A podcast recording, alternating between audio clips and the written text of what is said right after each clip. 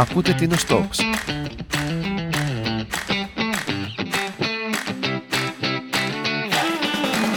Καλησπέρα. Στο απόψινό Τίνο Στόξ. Καλεσμένος είναι ο Νίκος Φόσκολος. Καναλέτος του Παρατσούκλι. Υπάρχουν πολλοί φωσκολέ εδώ πέρα στο νησί. Καλησπέρα, Νίκο. Καλησπέρα. Και ο Μάρι εδώ είναι. Καλησπέρα. Να πω ότι σε ξέρω ως ιδρυτή της ηλεκτρονικής εφημερίδας Τινιακή. Τότε, ας πούμε, έτσι σε γνώρισα. 2006, κάπου εκεί ήταν. 2006. Παράλληλα, σχεδόν με το τότε που έγινα ειδικός σύμβουλος στο Δήμο της Τίνου με δήμαρχο το Σιμωφανό. Πώς ξεκίνησε η δημοσιογραφική δραστηριότητα; Στην αρχή όταν ήμουν στην Αθήνα γύρω στο 1979 λόγω πολιτικών μου δραστηριοτήτων ε, τότε βγάλαμε μαζί με τον αδερφό μου τον Γιώργο και τον Χρήστο τον Καστορίνη ένα έντυπο κομματικό που είχε σχέση με την τοπική τότε οργάνωση του Πασόκ της Κόμης έτσι ονομαζόταν συναγωνιστής όργανο της τοπικής οργάνωσης του Πασόκ της Κόμης Στην Αθήνα ήτανε; εγώ ήμουν στην Αθήνα. Η, η οργάνωση ήταν στην Κόμπη. Εγώ ήμουν στην Αθήνα, αλλά Οπότε σε, απευθυνή σε ήτανε συνεργασία με τέτοιο στην και Τίνο. με. Ναι, αλλά υπεύθυνος εκδότης, ας πούμε εγώ.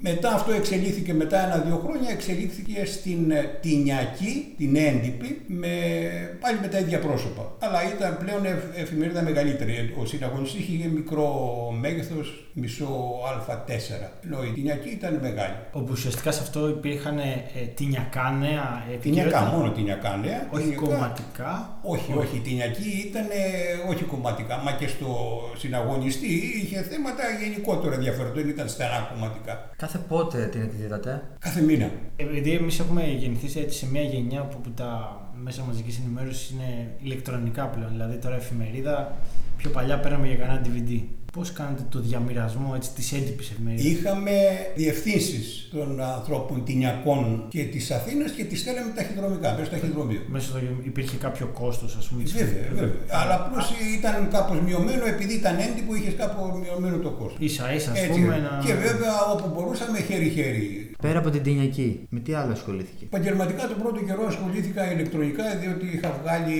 δημόσια ανωτέρα σχολή ηλεκτρονικών Σιβητανιδίου, το τότε μικρό πολυτεχνείο. Ξεκίνησα την εργασία μου ως ηλεκτρονικός στην Αθήνα και το 1981 ήρθα στην Τίνο και από τότε παραμένω εδώ σαν σπουργίτης. Παράλληλα όμως με την εργασία μου ασχολήθηκα με πολιτιστικούς συλλόγους, με επαγγελματικούς συλλόγους, με στους συλλόγους στη- στην εκπαίδευση σαν πρόεδρος Σύλλογου Γονέων και Κηδεμόνων του Γυμνασίου. Το Σύλλογο των Ενοικιαζομένων Δωματίων συμμετείχα που παράλληλα είχα και ενοικιαζόμενα δωμάτια ε, και γενικά ασχολιόμουν πολύ με τα κοινά και ε, φυσικά είχα εκλεγεί και πρόεδρος στην κοινότητα κόμις το 1991-94. Στην Κόμη τότε ήταν κοινότητα Κόμη. Κοινότητα κόμις, η Υπήρχε. οποία συμπεριλάμβανε τα χωριά Κόμη, Περάστρα, Μοναστήρια, Κρόκο και Σκαλάβα και Κολυμπήθρα. Οι κοινότητες ήταν ανεξάρτητες. Όση ανεξαρτησία είχε ο Δήμος Τίνου, είχε και η κάθε κοινότητα. Ω ε, κοινοτάρχης της Κόμης, υπήρχε κάποιο πρόβλημα που σε δυσκόλεψε, πώς το αντιμετώπισε; Το βασικότερο πρόβλημα που είχα στην περίοδο που ήμουν πρόεδρος ήταν ε, η ίδρυψη, το νερό. Όταν παρέλαβα, το πηγάδι της κόμης που ήταν στο Μεγάλο Ποταμό ήταν ήδη περασμένο το καλοκαίρι φθινόπωρο και ήταν στα χειρότερά του. Και δεν είχε νερό και αντλούσαν από άλλο πηγάδι που ήταν πιο κάτω, μέσα στο πηγάδι, με ό,τι αυτό συνεπάγεται, αναμειγόταν με χώματα με τέτοια και ύστερα αντλούσε πάλι το μοτέρ για να πάει να δώσει στην κοινότητα. Και είχα βασικό μου πρόβλημα στόχο να δω πώς θα λυθεί το νερό. Δεν υπήρχαν τότε ρολόγια και η κατανάλωση ήταν ανεξέλεκτη. Πλήρωνε τότε ο κόσμος με δραχμές 500 ή 1000 δραχμές. Αλλά ήταν και κάποιοι που έβαζαν και ζαρζαβατικά και άντε να πλήρωνε 1000 δραχμές το χρόνο και πότιζαν τα ζαρζαβατικά τους και άλλος δεν είχε να πιει. Οπότε ξεκινήσαμε μια κίνηση με το Συμβούλιο για να τοποθετηθούν ρολόγια. Πρώτα στην Κόμη και μετά στα άλλα χωριά. Και εκεί υπήρχε αντίδραση από πολλούς, από αρκετού κόσμου. Ήταν έντονη η αντίδραση. Κατάφερα στο τέλος της θητείας μου, όταν πια τελείωνα, με σύμφωνη γνώμη με άδειες από την ε, νομαρχία της, ε, την Τίρκλη νομαρχία των Κυκλάδων, να μου χορηγήσουν δύο άδειες γεωτρήσεων. Πρόλαβα και άνοιξα μια γεώτρηση από την οποία τώρα αντλεί η κοινότητα ακόμης και με πλούσιο νερό, με πάρα πολύ νερό. Η ποιότητά του μπορεί να μην είναι άριστη, αλλά τουλάχιστον έχει νερό να εξυπηρετήσει και από ό,τι θυμάμαι εκ των υστέρων έπαιρνε και ο Δήμος Εξοβούργου από εκεί για να δίνει να μοιράζει νερά σε όποιες κοινότητες και χωριά δεν είχαν. Το νερό είναι βασικό πρόβλημα, ακόμα και τώρα δηλαδή.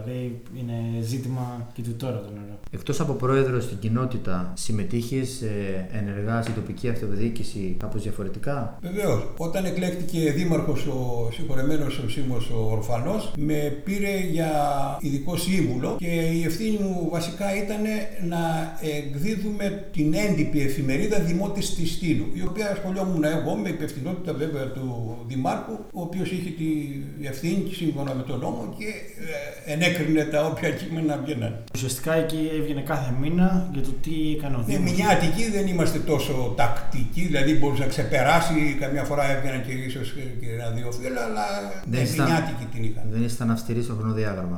Ναι, δεν ήταν εύκολο πάντα. Και ο έλεγχος, δηλαδή μπορεί να γραφόταν, έπρεπε να περάσει από έλεγχο μαζί με τα άλλα θέματα που έτρεχαν στην καθημερινότητα για το Δήμαρχο και για τους Ενδιαφέρον πολύ είναι σαν το site του Δήμου μπορεί να είναι σήμερα με κάποιες ενημερώσεις, ας το πούμε έτσι.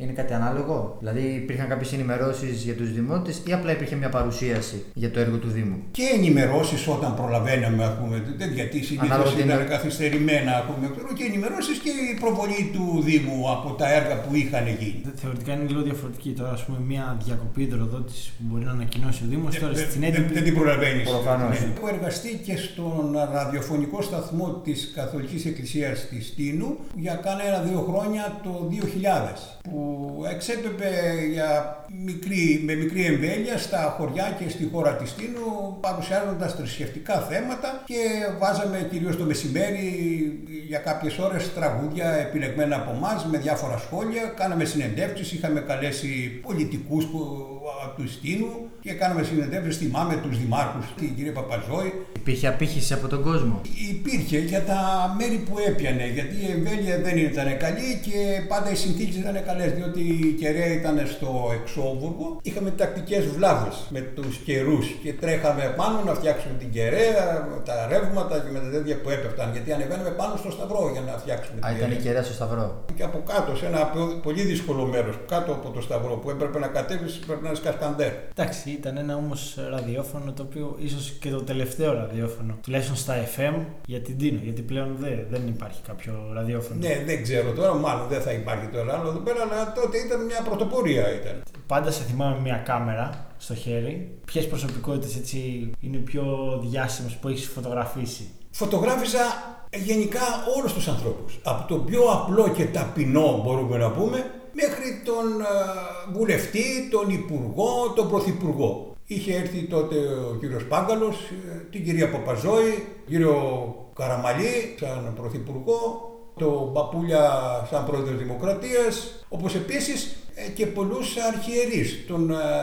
μακαριότατο Αθηνών και πολλούς επισκόπους Τώρα με τι ασχολείσαι; Είμαι ήδη συνταξιούχος εδώ και 2-3 χρόνια. Την περίοδο του κορονοϊού που είμαστε κλεισμένοι, μου δόθηκε επιπλέον η ευκαιρία γιατί έγραφα από παλιότερα και έγραφα πάρα πολλά ποίηματα. Έχω εκδώσει ένα βιβλίο με κορονοποιήματα, γύρω στα 25 ποίηματα που έχουν σχέση μόνο με τον κορονοϊό την εποχή εκείνη και ήδη ετοιμάζω κι άλλη έκδοση. Είμαι στα παζάρια με εκδοτικούς οίκους ή με αυτοέκδοση, θα δω πώς θα γίνει. Ήδη είναι γραμμένα 400-450 ποίηματα και συνεχίζονται αυτά. Άλλη μια σχολεία είναι που μου δώσατε την ευκαιρία να γράψω στην ε, δική σας ιστοσελίδα, στην εφημερίδα, με το τίτλο ε, «Τίνος είναι εδώ». Και όποτε βρίσκω ευκαιρία θα γράφω για θέματα που αφορούν την Τίνο, που προβάλλουν την Τίνο ή ακόμα και που προβληματίζουν ε, τους τηλιακούς. Κάπου εδώ τελειώσαμε. Αυτό ήταν λοιπόν. Ευχαριστούμε πολύ Νίκο. Σε ευχαριστούμε πολύ, Νικό. Να είστε καλά.